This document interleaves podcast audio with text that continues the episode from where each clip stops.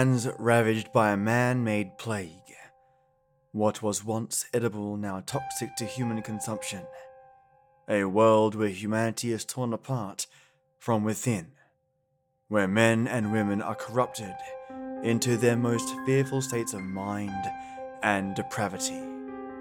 And a woman loses a child, stolen by the fruits of the land themselves, whose life she mourns forever after. Welcome, listeners, to your two tales from Drunk Tank. This is part one of the morbid tales that I'm covering, and these stories are the works of author Empyreal Invective, whose stories I've had the honor of having on this podcast before.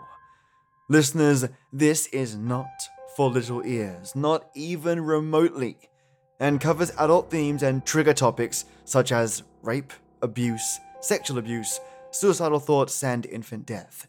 Now, scoot those little ears away for now. And before we start, I want to thank my amazing supporters.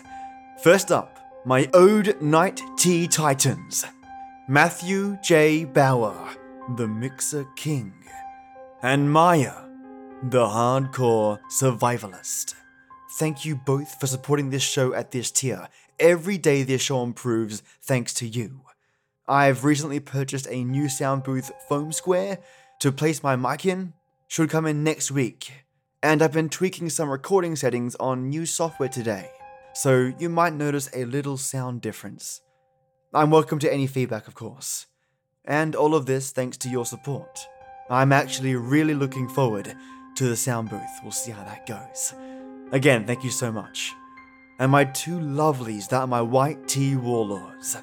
I own cows, the anti Boviterium virus, and Lee Bower with bacterium power. Thank you both. You allow me to really spread my wings, buying new music, new images to support the show, and so much more. Thank you so much to both of you. And before I get to my enforcers, I have two awesome new supporters Sarah Satolomna and Tasha Moncrief two new lovelies that help make this podcast what it is. So thank you so much for joining the Patreon. Absolute legends. Now, my O'Grain forces Chad Warren, Just Heather, Lorraine Cresanto, Page Marchini, Peter Raffaelli, Michelangelo Yacone, Robert Fisher, and Tasha Moncrief. Now, I know I've said it before, but you are all the blood that pumps in this podcast's veins. Mates, turn the lights off, the sound up, and get ready for something disturbing. Drunk Tank, Part 1 It was lauded as an agricultural revolution. Scientists had managed to modify a strain of bacteria that were present in the root system of every plant called Klebsiella planticola. Typically, when a plant breaks down, it produces a sludge that is potentially detrimental to other surrounding plants that needs to be removed or neutralized. These modified bacteria would instead turn that decomposition into ethanol, otherwise known as alcohol. Years of research and study failed to see the obvious flaw in the design, which was plants' inability to survive in soil with a high concentration of alcohol. This little oversight was overlooked until it was too late. Once the modified bacterium were released, it proliferated and rendered the once thriving farmland of the Mid East infertile. Agriculturalists tried to contain the damage, but Pandora's box had already been opened. The trade winds were what damned the world. What was once one nation's tragedy quickly spread and infected other countries through wind currents, which carried the modified bacterium to new continents. Within three months, half of the world's land had been infected. Half a year later, roughly 75% of cultivatable land useless for planting. Nine months after, the agricultural revolution was unleashed on the world every single root system had been infected by Klebsiella planticola. On the anniversary of the cataclysm, scientists saved the world with another modified bacterium. This one also targeted the root system and allowed it to absorb the alcohol that lay in the soil without killing the plant. Of course, the damage had already been done. A byproduct of absorbing the alcohol in the soil was that the seeds, plants, and fruits and vegetables were tainted and contained high levels of alcohol. Eating one fruit was now the rough equivalent of taking one shot. It would have seemed like an alcoholic's wet dream had it not decimated the world and resulted in the deaths of millions. Once a majority of the untainted crops and preservatives were consumed, humanity had no choice but to use and eat the crops that had been tainted with the bacterium. The first few weeks were lost in a drunken haze of chaos and alcoholic inhibition. Those that managed to find a medium and not be consumed by the chaos eventually built up a bit of tolerance to an alcohol laden diet, and despite this cruel new world, they managed to continue living. This will focus on a few people in their attempts to survive in this place as they and the world itself continues to shamble on to their drunken end. Harriet Portier. I felt the room begin to spin, and I tried my best to distract myself. I didn't want to throw up and lose all the hard work I spent trying to fill my stomach. The best way I found to prevent this was to focus on the irony of my situation. A few years ago, I would have welcomed the idea of being perpetually drunk. Ah, but that was while I was still viewing the world from the bottom of a bottle. Now, I don't have much of a choice in the matter. I thought back on what they had told me back at my intervention. They self righteously explained to me how I would consume myself and become a hollow shell. I might have listened to them if my family or friends had attended, but instead, the circle of friends that had convened was only comprised of work friends. They hadn't really cared about me. They were worried about the hospital's reputation. They wouldn't have minded if I drowned in my own sick in my off time. But the fact that I had come into work once or twice hungover was the straw that broke the camel's back. They spouted pointless platitudes at me. They said they cared, but in actuality, the only thing they cared about was the hospital's status as the top care provider in the lower Michigan area. I nodded, wept a few crocodile tears, and promised I would quit drinking. I had no plans to stop, but some empty assurances were all they really wanted after all. I had built up the perfect system for getting by. A couple of shots after work and over the weekend was enough to keep the memories at bay of my childhood bedroom door creaking open, feeling my foster father's fetid breath on my neck, and his rough, calloused hand sliding up my leg as I desperately pretended to be asleep. I only slipped a few times, and those were never my fault. A persistent prick at the hospital or bar who didn't know when to take no for an answer or a message from my foster mother set me off and made me want to drown the feeling. The day I had come into work hungover was a result of a Facebook message reminding me that it was the anniversary of that bastard's death. He had had a heart attack in my bed. He had overexerted himself and was clasping at his chest and gasping as the little bit of air in his lungs was wrenched away from him. I watched for a few minutes before I put his pants back on and called for help once I was sure it was too late to save him. My tolerance was what saved me in the first few weeks of the alcoholic apocalypse. I was already used to a liquid diet, and the prospect of ingesting four or five shots alongside my food was not a daunting prospect. The trick, as is the case with being a high functioning alcoholic, is moderation. Eat a little bit at a time and space your meals out. Most tried to eat everything all at once to save themselves from the taste, which is akin to a bitter liquor, but that only led to them getting sick. Slow and steady was the key. My distraction worked, and the room evened itself out. I focused on an object sitting on a shelf, I was clear headed enough to tell what it was a dented and puffy can of split peas, which meant that I was sober enough to continue scavenging. I would be able to treat any cuts and would be straight enough to know whether or not I was making a stupid decision. In a world where a majority of people's inhibition is lowered, that the prospect of mugging someone seems to have little drawback. Being restrained is the difference between life and death. I turn to the source of the noise and scurry behind the counter. Hiding was a much better option than trying to talk to an unknown person and determine if they were dangerous or not. I could always observe them and make a judgment call. I crouched down and peered over the edge at the source of the noise. I waited for them to come into view. He stumbled into view. His clothes were loose and looked like they hadn't belonged to him until only a couple of hours ago. He was humming the tune of a limerick to himself. If I had to guess, I would assume it was about a man from Nantucket and his disproportionate genitalia.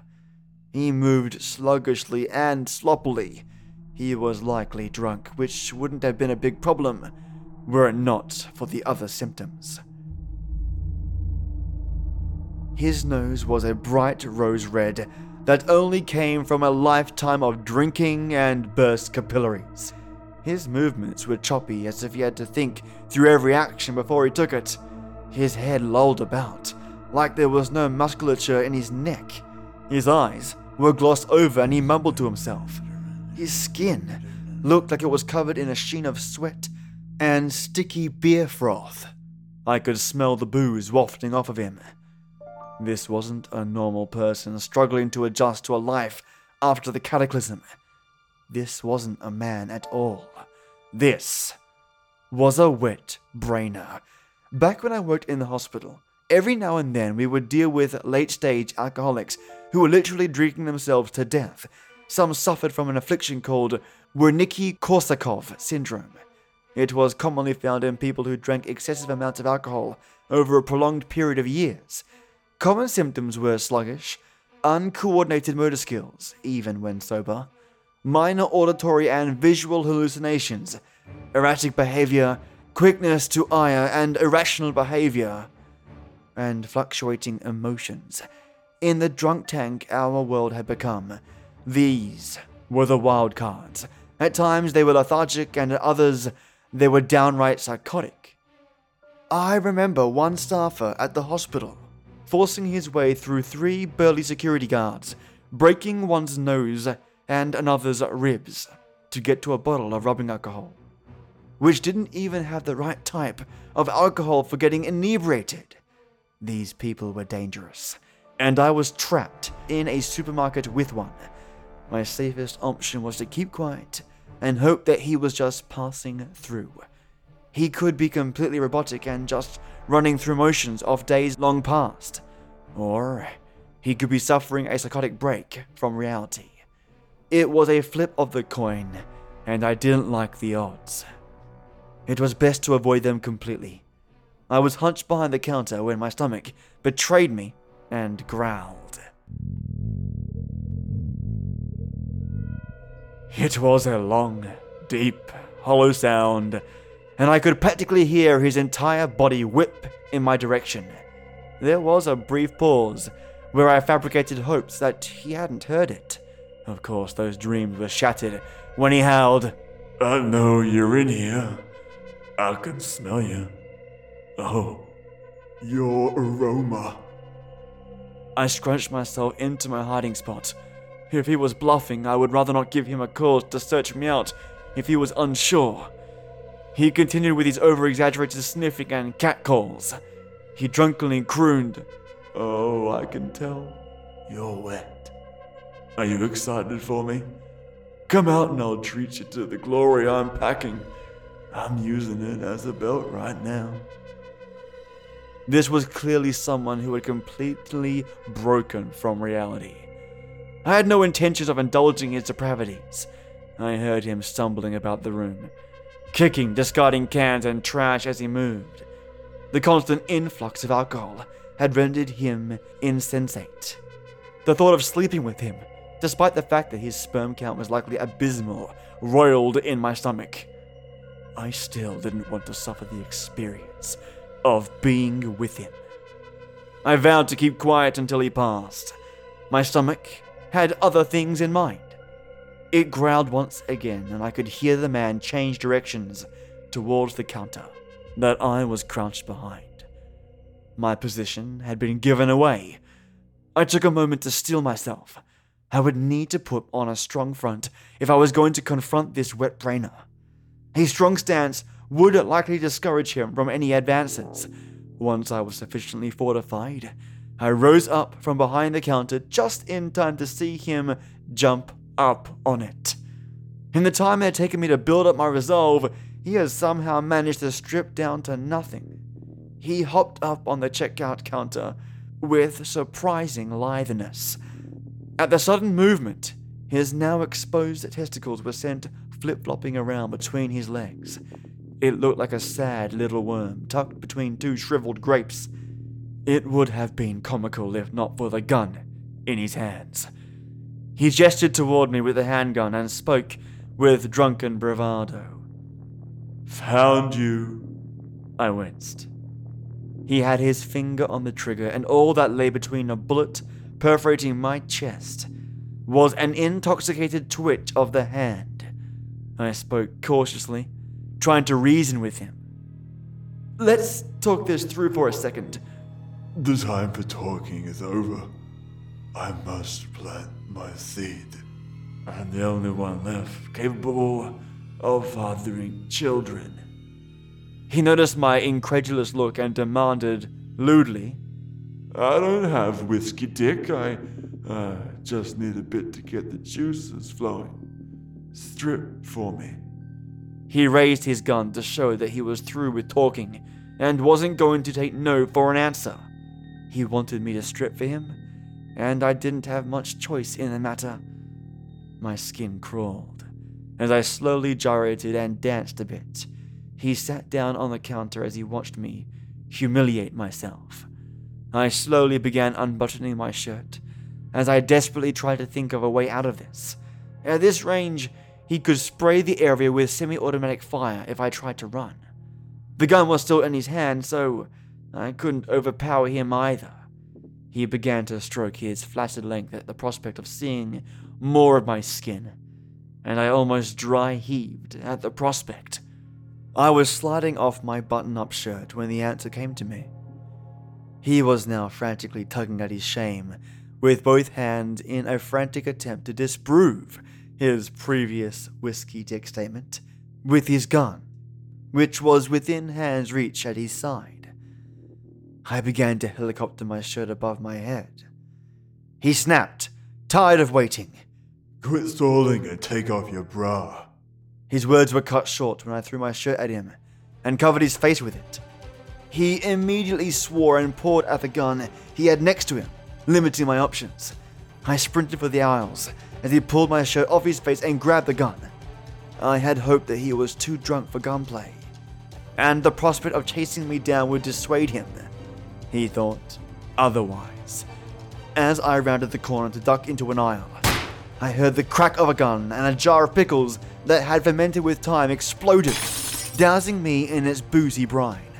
I kept running as the smell soaked into my hair and made me want to vomit. I heard his feet slapping the ground behind me. He fired again, as soon as he rounded the corner of the aisle. I felt the bullet whiz by me. I skidded to a stop at a frozen food section and went to duck into another aisle. I hazarded a look at him to see if he was catching up, and that was my biggest mistake. He charged through the aisle like a bull with his handgun raised. He squeezed the trigger three times in rapid succession. The glass behind me exploded inwards, and another bullet pinged off a metal girder nearby. I started to run when the third round caught me in the shoulder and sent me sprawling into the garbage and glass that littered the supermarket floor. The bullet had torn through the flesh of my left shoulder and shattered my scapula on its way out. I would have limited range of motion after this, but it wasn't fatal. The alcohol thinned my blood and made my wound weep. The glass and trash dug into my back and cut at my skin. The pain made me want to pass out, but I knew that that wouldn't stop him from having his way with me. I began to crawl through the debris in an attempt to get further away from him. He dragged himself into view, wheezing and panting at his exertions. Sweat trickled off his bare belly and got trapped in his matted pubic hair. He walked towards me slowly as a grin spread across his face. His bare feet crunched glass with each step, but he was likely too drunk to even feel it. He sank to his knees when he caught up to me and pressed himself against my body. I screamed as he began to grope me, but I knew that no one would be responding to my cry.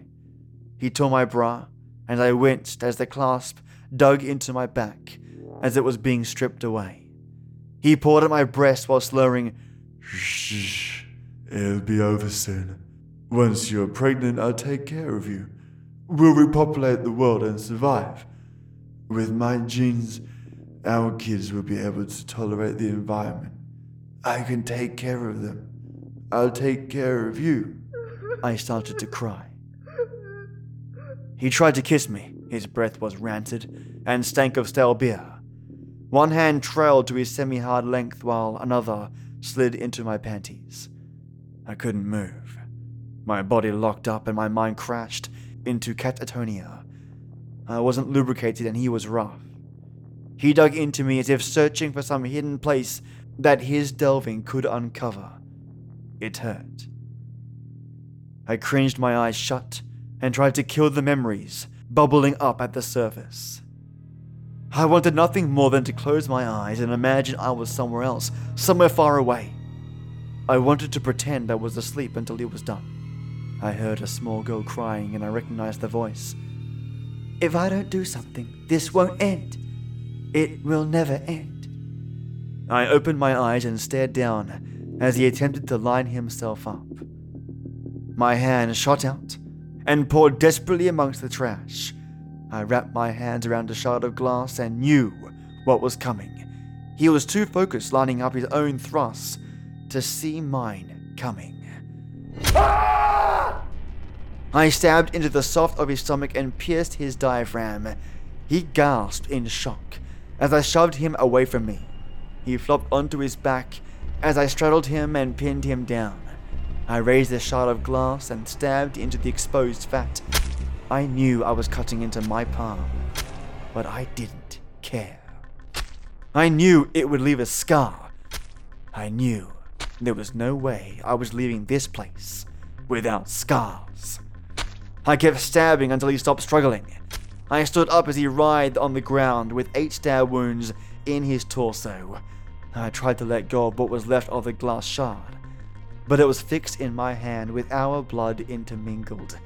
I looked over his form. Blood dribbled out of the seven inch punctures I left in him. He squirmed and tried to curl up into himself, as if the motion would help him stem the bleeding. It wouldn't. In that moment, he wasn't a stranger. I watched my stepfather writhing on the ground, trying to press his blood back into his body. I remember the night he died. His breath was coming out in ragged gasps. My eyes were tightly shut, fearful of the night he would ask me if I was awake, afraid of the time when he would demand that I participate. I only opened my eyes when I heard him roll off the bed and hit the ground with a heavy thud. I got out of bed and watched him feebly gasp for help. His eyes met mine, and recognition filled them. He knew why I was doing this. He knew what was happening, and that prospect terrified him. I watched as his breathing stilled. I thanked God for heart attacks. I stayed by his cold form for an hour until I was certain that he was dead. The man in the supermarket was not my father. His fate had been more brutal, more painful. I had punctured his diaphragm. Even if I had decided to treat him, he would likely still die. I had no desire to save him. He didn't deserve to be saved. He realized what was happening and what was coming. He howled, and for a brief second it came off as a low, mournful sound, like some sort of supermarket ghost, damned to wander the aisles, trying to figure out what had gone wrong in its life. Once he was gone, I took his handgun. There were a few bullets left. It likely wouldn't deter any wet brainers, but it gave me the sense of security I felt like I needed in that moment. My bra was ruined, but I was able to salvage my button up shirt. I put it on and walked over to his bunched up clothes he had hastily discarded in his rush to rape me. I was tempted to leave them, but I wanted to check to see if he had anything valuable. One pocket seemed to be completely filled with beer tabs. The other had some loose change and two spare bullets. I loaded it and was about to walk away, but something stopped me. I turned the pocket filled with beer tabs inside out and let them all spill out onto the linoleum. Dozens upon dozens of tabs fell out and jingled pointlessly onto the ground, building a small monument in celebration of his sickness. Within the cascade of junk was two items. I knelt down and picked them up. The first was an old Polaroid photo that had been balled up and worn with time. He looked younger by a couple of decades, but it definitely was the wet brainer. The man was in a hospital room. He was sitting in a chair and clutching a newborn baby to his chest. The look he had on his face was that of adulation and exultation. It was apparent that he truly loved this baby. The crumpled Polaroid slid out of my hand and came to a rest on the mountain of tabs. The other item looked like a poker chip. It was plainly colored and worn around the edges, as if someone had spent a lot of time rubbing the plastic disc in their hand while debating whether or not they were going to continue. On the chip was inscribed the following words XXV. To thine own self be true. I looked over the photo, did the math, and added up the years. Once I was certain, I returned to the naked man to dress him. Just like before, I decided that I would redress him. And just like the first time with my stepfather, I wept while I did it unlike that night three decades ago, where I wept for myself. This time, I wailed for someone else. This time, it was for the man. I didn't cry over what he was, but for what he once was. I dressed him and left the family photo, and the sobriety chip clasped in his sticky cold hands. I couldn't stop. Tears continued pouring out of me like blood from a stab wound. I wept for myself now. I wept for the world as well. Not for what we had become, but for what we once were, and what we could never return to.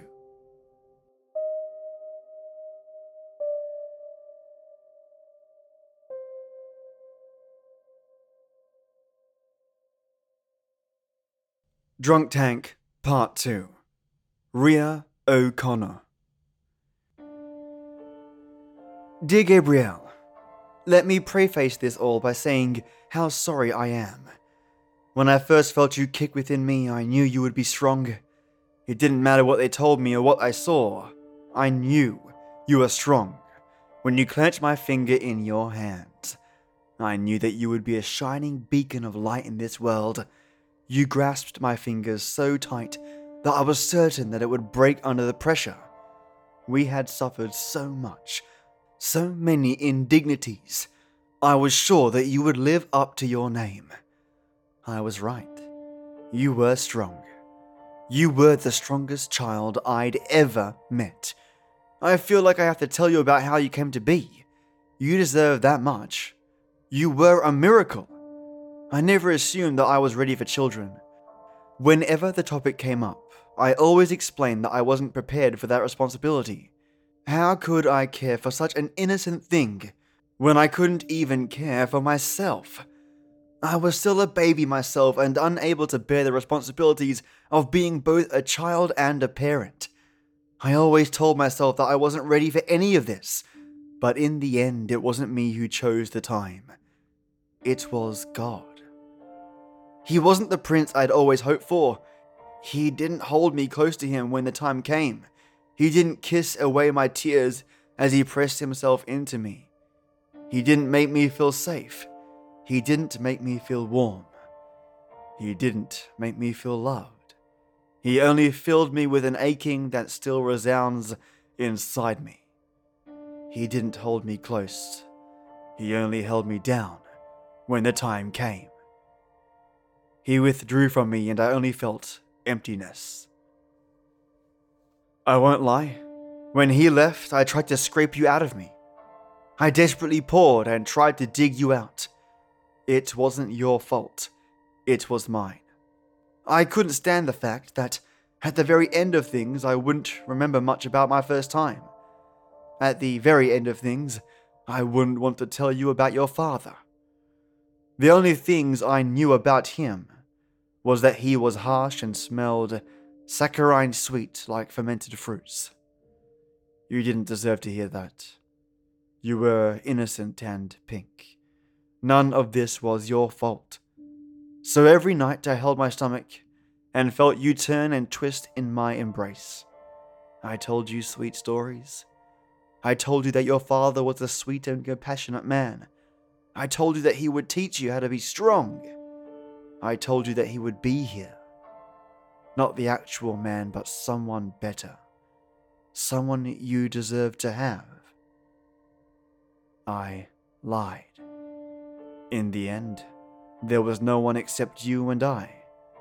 The people who vowed to support me drifted apart after the first sign that something was wrong. I tried to hide the stomach aches and the discomfort, but once the symptoms were there, they knew what they had to do. I wasn't the person that they had wanted. I wasn't their salvation. You weren't their salvation. You weren't going to be a shining beacon rising from the tainted world unaffected. That was fine. It didn't matter that you weren't perfect. You were in me, and that was all that mattered. I carried you for the next couple of months and tried to keep you safe. I tried to avoid alcohol when I could, but towards the end, I realized that I had no choice. There was nothing left in the world, and our only option was to eat what we could. It was bitter, and every bite reminded me that I was hurting you. I hoped you were strong enough to adjust to this new world, but with each passing day, I knew that that wasn't true. I held you within me until I grew gravid. I felt you struggle to break free into the world, but I kept you inside me. I wanted a few more moments to keep you all to myself. You were a bright beacon, and I wanted that light all to myself. I don't regret my decision. I pressed you into myself and felt your warmth and light suffuse my core. You were my hope and light. That light died a few weeks later. The stomach pains became more frequent, and my excuses began to dry up like water in a drought. I held tight to the belief that you were a miracle. You weren't just a child, you were the salvation of our future the one who wouldn't be affected by this tainted world. They didn't see it. As the issue persisted, they slowly abandoned me. They knew what was coming and they couldn't bear to watch it happen again. You decided to make your light known at the most impromptu time. I was only a few miles from the nearest town when my water broke. My first reaction was to foolishly press the liquid back into me as if that would stall the process. It didn't and as I watched the amniotic trickle through my fingers, I realized that your time had come and that you would greet the world out in the wilderness. I lay down and hiked up my legs. I had no idea what I was doing, but that didn't matter. I fortified myself with the conclusion that you would be strong enough for the both of us. I prayed you would not be a breech birth, and you answered my prayers. You came gently, and my intoxication numbed any pain I would have felt. It took three hours for you to emerge into this world. You brightened it up the moment you arrived. You darkened it 15 minutes later, when you passed away. You didn't come into this world crying like a normal child, you were quiet. I pulled you towards me and I felt your umbilical cord press against my stomach as I held you close. It was cold. You were colder than you should have been. Your eyes were so close together, and it almost seemed as if you had a third eye in the middle of your face. There was a hole there through which I could see your final moments. Your eyes had not developed, and your nose was little more than a bump above your lip. You struggled to breathe. I held you close to me and sang to you in your final moments. I sang songs my mother used to sing to me as a child. I sang sweet, saccharine songs as you fought to breathe in my embrace. You wanted to persevere so much that you continued living for much longer than you should have. I held you even after you became cold. I held you as you turned blue. I held you as I dug your grave and laid you to rest. I still hold on to you even to this day. I will never let go. Gabriel, you are my one and only child, and I will never let you be forgotten. I survived the birth, although I shouldn't have. I staggered into town with blood and amniotic fluid dribbling down my thighs. They managed to save me and get me the transfusion I desperately needed and patched me up. I spent a few weeks convalescing in their care. The smart ones kept their mouths shut and didn't ask me questions or tell me how lucky I was to be alive. I wasn't lucky. I wasn't alive. I left as soon as I could. I gave no reasons for leaving them, and they made no attempt to stop me. I wasn't their ilk, and they weren't mine. I walked away and pressed on into this cruel world. This world had become wormwood, and I was another one of its many victims. They were slowly dying, and nothing we could do would change that. I called you strong earlier. I was right. You were strong. You were strong enough to realize that you didn't belong in this world. You were strong enough to realize that this wasn't where you belonged. You had the fortitude to leave, even if it meant hurting me in the process. I was right when I gave you your name. You were Gabriel. God is my strength. You were strong enough to realize that this wasn't your world. You were strong enough to realize that your only place was by God's side. He called you to Him and you followed. It's true that you left me, but it's also true that you are by God's side. There isn't much left to write, but goodbye. Goodbye, Gabriel. I love you with all my heart. Ria O'Connor. Dear Gabriel, let me start all of this by telling you how sorry I am. You were the light of the new world, and I should have let you shine. Instead, I kept you within me. I'm sorry, but after hearing all of this, you will surely forgive me. Dozens of similar letters have been recovered from multiple sites all throughout the Midwest. They all start and end differently, but other than that, they are virtually identical. The nature and content of the letters has led to many people passing around stories of having found them tucked under dolls and stuffed into empty baby bassinets. These letters have given rise to a new urban legend. On a dark night, the most intoxicated will attest to seeing a woman walking on the abandoned roads shortly after having read or heard about one of these letters. They say that she walks the roads, seeking her lost child, they say that the self inflicted wounds on her wrist drip a blood that almost looks black in the moonlight. That is their horror story. They do not realize that the truth is much more terrifying. The woman is not dead. She is not a ghost in the traditional sense that haunts the world. She is still alive in a way. She continues to walk the roads, and every reflective moment is devoted to the child that she lost years ago.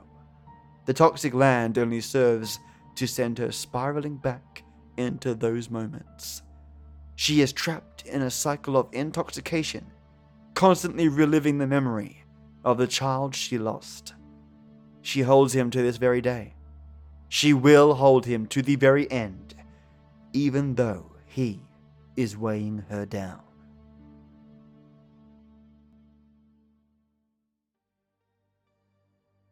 Well, folks, what do you think of today's episode? Super intense, right? These stories are darker than I usually cover, and there has been some requests for the more morose and macabre tales, and I listen, mates. I'll cover part 2 this Friday or Monday at the latest, and I can't wait to share the Let's Not Meet stories to you brilliant people. Now, mates, if you get a chance and enjoyed this podcast, you can support the show just like Sarah and Tasha did by swinging over to my Patreon page. It's dead easy www.patreon forward slash SFGT. Also, you can leave an iTunes review. I've embedded a little link inside my episode notes for you to click on once, and that will take you to my podcast to leave a review. Super easy. And thanks to all of you that have already done that. You rock. Stay awesome, guys and gals, which is easy for you lot. And as always, till next we meet.